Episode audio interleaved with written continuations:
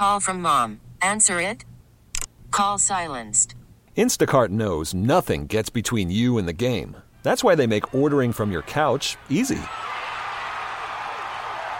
Stock up today and get all your groceries for the week delivered in as fast as 30 minutes without missing a minute of the game. You have 47 new voicemails. Download the app to get free delivery on your first three orders while supplies last. Minimum $10 per order. Additional terms apply. Play ball! It's 30 with Murti with your host, Sweeny Murti. He was one of the best hitters in the league at the time, and he was the hottest hitter in the league at the time. At that time, obviously, Donnie was locked in. He privately told several teammates, I'm hitting one a day. All of a sudden, everything seemed like the ball was just slowing down for me, and you just felt like you're going to hit everything hard. 30 years ago this week, Don Mattingly went on a remarkable home run tear. In 1956, Pittsburgh's Dale Long set a major league record by hitting a home run in eight consecutive games. Over the next three decades, a handful of players homered in as many as six games in a row, but no one truly challenged Long's mark. Until Don Mattingly. On this special edition of 30 with Murti, we speak to Mattingly and others to take a look back at his record tying home run streak in the summer of 1987. Entering the 87 season, Don Mattingly, you could argue, was simply the best hitter in baseball. He won the batting title in 1984 with a 343 mark, taking the battle to the final day and edging out teammate and future Hall of Famer Dave Winfield. In 1985, Mattingly hit 324, slammed 35 home runs, and drove in 145 runs, and he won the AL MVP award in a runaway over future Hall of Famers George Brett and Rickey Henderson. Then in 1986, Mattingly hit 352 with 31 homers and a league leading OPS of 967, which was his best season yet by modern metrics. That year, he finished second in the MVP voting to Roger Clemens. Donnie Baseball was entering Mickey Mantle and Joe DiMaggio territory in the pantheon of young Yankees legends. But as 1987 began, the 26 year old Mattingly wasn't off to the start befitting the best hitter in baseball. Mattingly was batting 240 two weeks into May and while he hiked his average up to 311 by the first week in June, he still had only six home runs and then spent three weeks on the DL with a back injury. Mattingly came off the DL on June 24th and got hot, batting 370 over the next two weeks. But there was still something missing. Mattingly hit two homers in 54 at bats back off the DL. Still only eight homers for the season, and the All Star break was only five days away. George Steinbrenner wasn't happy about his star player's obvious power outage, so he dispatched one of his lieutenants to help him figure it out. Bobby Murcer had been forced into retirement in the early 80s in part because Mattingly was on the rise. Murcer, a former All Star himself, was now a TV broadcaster and worked in the front office for the Yankees as well. It's funny because I was really not swinging the bat very well going into that streak. And the one other thing I always remember, and you know how Mr. Steinbrenner was with bringing guys in, uh, Bobby Murcer came down to talk to me you know, and I'd already had some success and stuff, so Bobby knew he watched on TV and stuff. He came in and just gave me a little suggestion about, hey, why don't you just get up tall and just sink when the ball's, you know, just kind of sink down when the ball's on the way. Because I was having trouble letting the ball kind of come to me that year. So I tried it in BP and it felt pretty good. I tried it in the game and it just clicked. And that kind of locked me in. And all of a sudden, everything seemed like the ball was just slowing down for me and you just felt like you're going to hit everything hard. That first night, just hours after Murcer's advice, July 8th, Mattingly went two for four with two home runs. A three run shot off Mike Smithson in the first inning, and then a solo homer off Juan Berenguer in the sixth. Yankees beat the Twins 13 to 4. The next night, in a 6 3 loss to the White Sox in the opener of a four game series at Yankee Stadium, the final series before the All Star break, Mattingly went 2 for 4 with a sixth inning home run off Richard Dotson. The Yankees bounced back with a 9 5 win over the White Sox in the next game, and Mattingly went 3 for 5. His third inning grand slam off lefty Joel McKeon was the difference. It was also his third straight game with a home run. Mattingly homered off Jose De Leon in the third inning of the next game, part of a 3 for 7 day in a 15 inning, 5.5 hour marathon. There was just one more game left before the All Star break, and in his final at bat on Sunday, Mattingly homered off Jim Winn in a 6 2 Yankees win. Mattingly, who had only 8 home runs five days earlier, had slugged six homers in five games. For Mattingly, this was less about the home runs than it was about his overall feel at the plate. He was seeing the ball and hitting the ball well, and that it was going out of the park every night was a bonus. It was just a hot streak in my mind, and the home runs were just happening. I never really, there may have been five, ten times in my career that I actually tried to hit one when we needed, like, like felt like we needed one. Most of the times, the home runs, I always knew that they came out of my swing, making good contact. If the ball was in the right spot, you know, it had a chance to go if I hit it right. The five game streak was one shy of the American League record, but Mattingly was now headed to Oakland, where for the first time he was the American League starting first baseman in the All Star game. And for a little while, he didn't think much about the streak. So the All Star game breaks it up. You quit talking about it, and that kind of you forget about it uh, in general. But when six came, I think that pushed the kind of put it on the, a little bit more of the national national headline. But with the second half of the season about to get underway, Mattingly's streak was once again on the front burner. And while he had gotten used to attention as the best player on the New York Yankees for the last few years, Mattingly's daily comments indicated he was much more interested in talking about the team and team goals rather than his daily accomplishments. I think I always did that, Sweeny, to be honest with you. Anything that came personal, I just wanted to push it back to, to a team. And really, that was my whole career, was really just put games behind you and move forward and try to win the next game. And, and do something to help your team win the next game. And obviously, you know you're swinging the bat well, but you know, we needed to kind of get going. It's not to say Mattingly was oblivious to the streak. He knew he was in a place that didn't come along very often. He was just trying to stay there as long as possible, and downplaying it publicly was part of the process. Yeah, I know. I knew what was going on. Uh, but again, I think that always was always my approach in New York.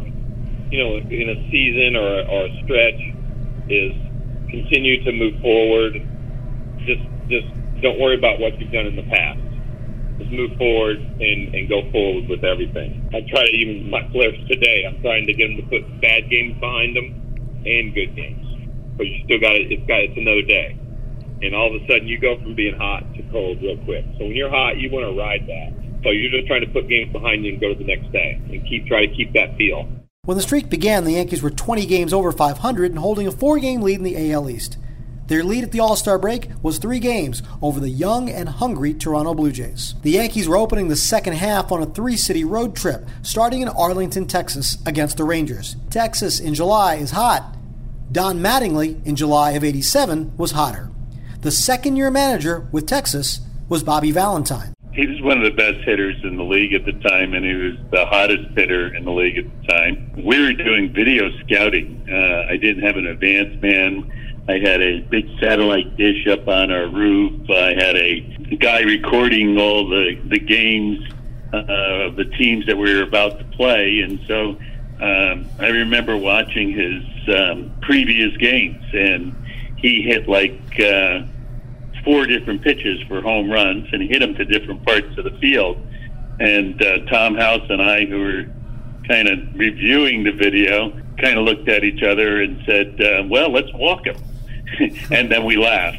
We were amazed to to ever get him out uh, when Don Mattingly was uh, hot, and um, he was not only hot, uh, he was great. Knuckleballer Charlie Hough was scheduled to start the first game of the series for Texas.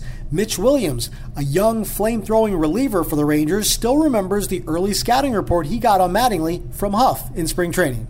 I, I still remember coming into big league camp, and Charlie Hough was one of the people I hung out with the most he would talk about Don Mattingly, and it was actually comical. He used to say, uh, Mattingly goes into the equipment manager every year and says, uh, Give me a pair of pants that are too big, a jersey that doesn't fit, uh, a pair of lightning fast hands, and I'll go play. That Mattingly was bringing the most celebrated home run streak in decades into Texas was something Williams and the Rangers knew wasn't good news for them, no matter what the plan of attack. When you get guys like Donnie, when they get hot, they got to get themselves out. And that's just what it comes down to. You can make pitches on them, they'll find a way to beat you, especially when they're locked in. And at that time, obviously, Donnie was locked in.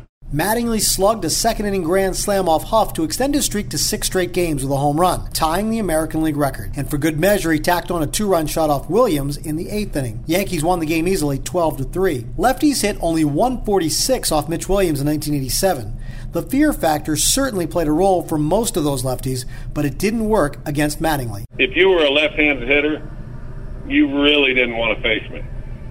For the simple fact I threw hard, but I didn't have real good command of it, and when I missed, I always missed up and into a left-hander.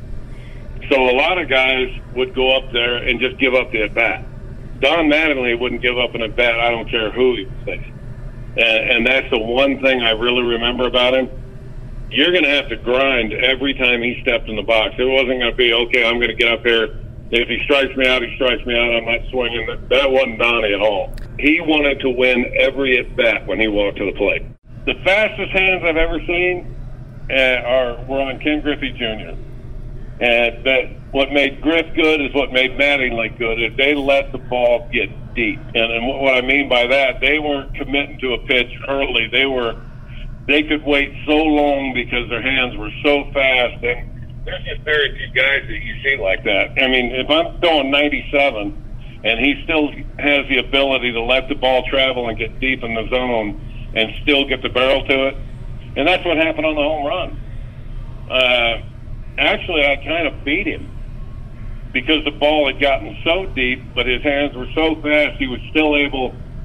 It was actually a late swing that he got the barrel on and just drove it out of the park down right down the left field line. Mattingly was now sitting on six games, tied for the American League record with six players Ken Williams, Lou Gehrig, Roy Sievers, Roger Maris, Frank Howard, and Reggie Jackson. As a crowd of 33,000 plus settled into Arlington Stadium, Mattingly and everyone else thought he had set the new AL record in his very first at bat, but his first inning drive off Bobby Witt only went for a double off the center field fence. Veteran journalist Malcolm Moran was there for the New York Times. Ball to center field, and Oddibe McDowell turns and watches, and it hits off the top of the wall for a double. And and in the press box, we all thought the same thing that, that Donnie was thinking that he told us later, which was that's it. I mean, that you know that was his shot, uh, and you know it was unlikely that he was going to be able to do it again. Bobby Witt was rocked for five runs in just two innings, and he was relieved by lefty Paul Kilgus. This could have been trouble for Mattingly if he wasn't as locked in as he was. The pitcher, the wind, nothing was to his advantage under normal circumstances. Mattingly grounded out in his first at bat against Kilgus, then got to see him a second time. Here's Bobby Valentine. Kilgus was, you know, a little left-hander. He had a, a carpenter's bag of tricks, nothing overpowering, uh, but he was pretty good against left-handed pitching during that stretch. I mean, left-handed hitting during that stretch. And uh, the old Arlington field, you know, when the wind was blowing in from right, uh, you couldn't hit it out of there with a howitzer. You know, it, the flags were stiff. It was a 100 degrees. Um, but, um, you know, if, if a left-handed hitter was going to go deep, he had to actually circumvent the uh, the wind that was blowing in, and, and Don did that with a, a line drive bullet that um, you know went halfway up into the bleachers, as I remember it. It was just um, a, a remarkable feat that day I remember the wind blowing almost straight in in Texas. It felt like, and it was a lefty, so you never know when you're going to get the pitch, and it has to be the right pitch. Kind of hung me a breaking ball, and just sit right there for me, and that was kind of a low one. If it got up at all, it wouldn't have went out. The wind would have knocked it down. Mattingly calls this homer the biggest surprise of the streak, given that he just didn't expect it to happen the way it did. As the Yankees won the game 8 to 4, Mattingly set a new AL record with a home run in 7 straight games. However, Mattingly wasn't ready to bask in the spotlight. Surrounded by reporters, he tried his best to downplay his individual achievement.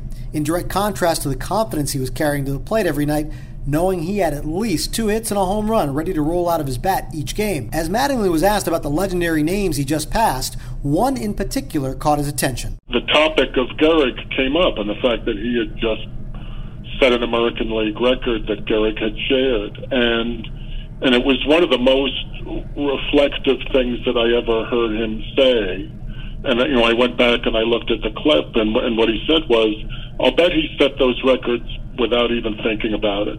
He was going out every day, probably trying to help his club win too, and they were probably in a pennant race doing something special. Those are the Yankees. It was one of those rare reflective moments in the course of a season when when you realize that he was doing the same thing that Lou Gehrig was trying to do each day, and and all the other people that had worn that uniform.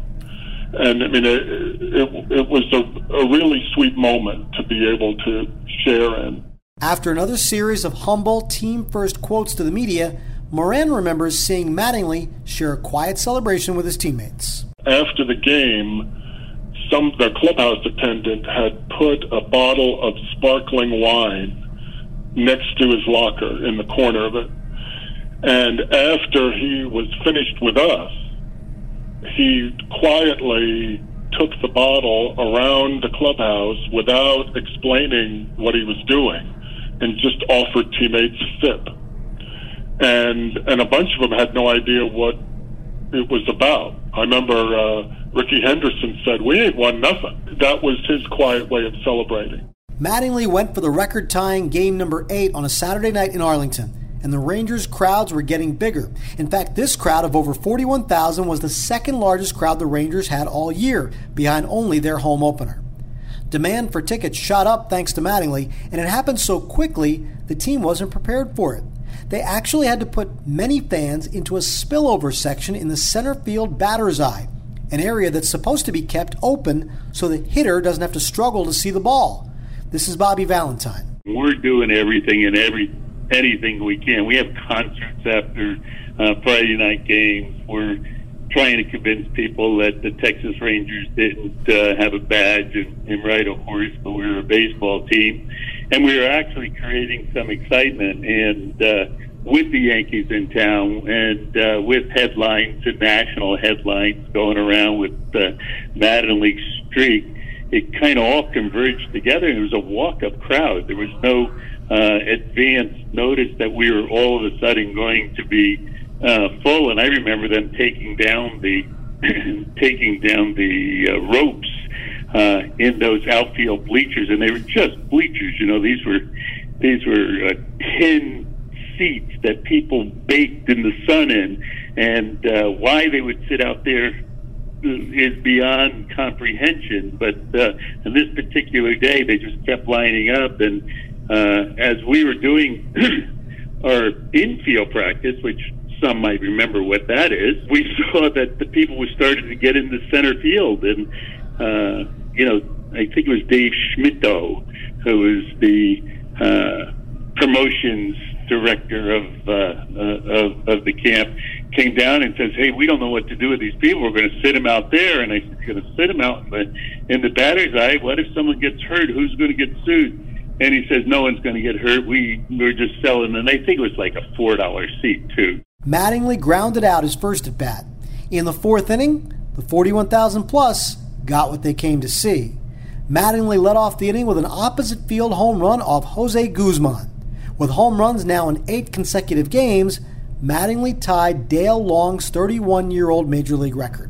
I was surprised that day too because it was because Guzman always pitched me away, ran the ball hard away from me, he's like a sinker guy away, tough guy to get up in the air, and I hadn't hit him that good. I didn't really hit, hit very many opposite field homers. And I remember kind of slicing him into that corner on a ball that just got up enough. And because I'm really looking out over the plate with this guy, not not looking to hit a home run, looking out over the plate to get something up that I can kind of hit into left center. And he, obviously, I, I hit it pretty good and just probably caught it a little bit late and sliced it into that corner. The Yankees lost the game seven to two. Although they were still in first place by three games, Mattingly's home run streak wasn't making George Steinbrenner any happier about his team, and Mattingly hated the focus solely on his individual at bats and achievements instead of on the team. One way or another, it will be over tomorrow night, Mattingly said, referring to the fourth and final game of the series Sunday night in Arlington, where he would either set a new record or see his streak come to an end. But don't let that comment make you think Mattingly was feeling pressure. As he has said many times over the years, when you're in a hitting groove like that, there is no such thing as pressure. exactly. You're when you've been when you're hot like that, you're not feeling any pressure for sure. You're just having that's actually you're fun the way you're swinging the bat, right? That part of it you're happy with. That hey, I'm swinging the bat good. I'm, I'm I've been locked in. You know, just again keep riding that. So there's no pressure to actually hit another one because you don't expect to hit another one. On July 19th, There were only 30,000 plus fans at this game, but thousands more had called to charge tickets and had them mailed to their house as potential souvenirs. Greg Harris, who once famously pitched with both arms during the same game, was the starting pitcher for Texas. Mainly, he was a right hander, and Mattingly grounded out against Harris in the first inning. In his second at bat, Mattingly singled to center, and then in his third at bat, he lined out to first base. When the Rangers scored eight runs in the sixth inning and four more in the seventh, they had turned a 3 2 nail biter into a 15 2 blowout. In the top of the eighth, Mattingly came up against righty reliever Jeff Russell in what was likely to be his last at bat and his last chance at setting a new record. The outcome of the game was in no doubt. The only suspense left was whether or not Mattingly was going to hit a home run and set a new major league record. Valentine had a conversation with Russell before the inning, with history of one kind or another on the line. We've gone after this guy the same way every day. We haven't had a lot of great success, but you have better stuff than some of those other guys. Let's go right at them. Ordinarily, Russell knew what he would try to do to get out Mattingly, who during his career was 9 for 19, a 474 average against a hard throwing righty. I would definitely try to get him out in. You didn't want him to get extended and just be able to flip the ball out. That was that was humiliating to me when those guys were able to just stick their bat out and flip it over shortstop. I try to sink the ball mm-hmm. like uh, Maddux used to throw. I try to throw one of those in there, and then I had a cutter, and I would try to throw a cutter in, and then throw a slider as back foot, and then if it was three two, I would I would probably just try to run the ball down and away because it was it was my strength because it's my arm side, but mm. again it was a strength of his to get a ball out over the plate. This time, the situation was different, not simply because of the record on the line, but also because the score of the game meant Russell lost nothing if he gave up a home run here. Russell remembers giving Mattingly the batting practice signal pitchers use to let them know what's coming fastball or breaking ball. Russell had a fastball in the mid 90s, so it wasn't really the same as grooving one. I can remember giving Mattingly the glove, just letting him know it was fastballs coming. So somebody's going to set a record, let him set it, you know? it's it's not very easy to do. I mean, if try to hit nine in a row, that's that's pretty incredible. I was going to give him good fastballs. You know, I wasn't. I was not going to let up on fastball, but I was going to give him something definitely could handle. They were four seamers. It was a blowout. It was my last at bat. And that's actually one time that I probably tried to hit one because it was a blowout. And I was like, you know, go for it. Mattingly lined a double down the left field line. In a game the Yankees would lose 20 to 3, Mattingly went two for four with a single and a double, and his streak ended. And what was really cool is that Russell just pumped me heater. He just kept coming after me. And I mean, he threw hard and he had good stuff. I ended up, I think I hit a ball in the left center, but uh, I thought it was really cool that he, he was like, "Hey, let's go." You know, it was kind of one of those, "Hey, I'm coming after you," and you know, it was on the he was on the attack. It wasn't like he was trying to trick me or it was basically like you're going to do it, you're going to do it on my best stuff, and I, that was fun.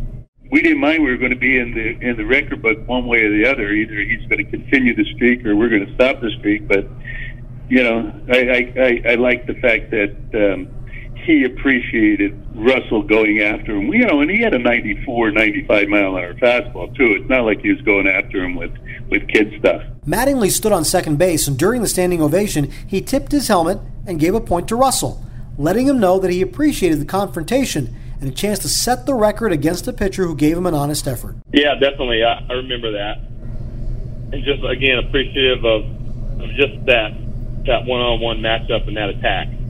You know, that was that's the part that that I appreciated in him that he wasn't going to try to trick me or not be in the strike zone or say you're not going to do it off me or anything like that. It was more like he was on the attack, and I thought that was cool.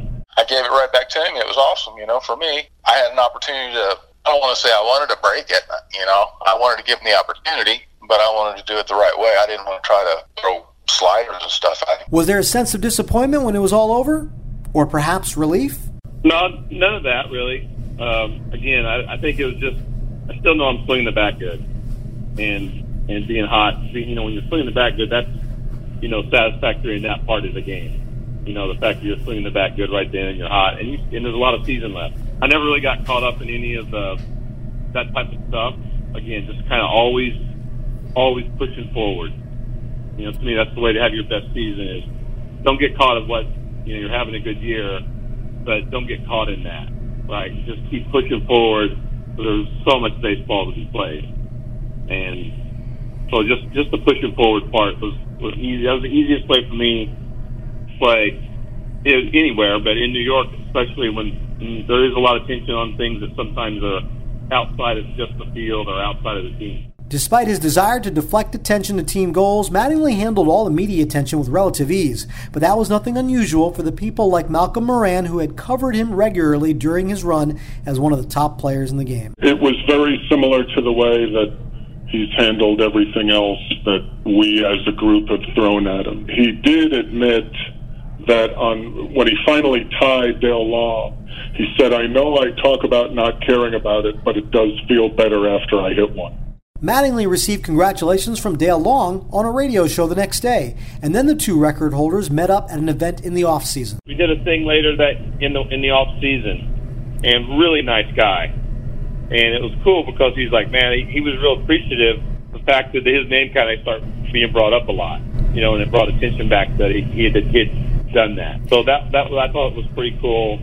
Uh, that made me feel good for him. Oddly enough, it took Mattingly almost no time at all to put on another record setting performance. But this time he did it with his glove.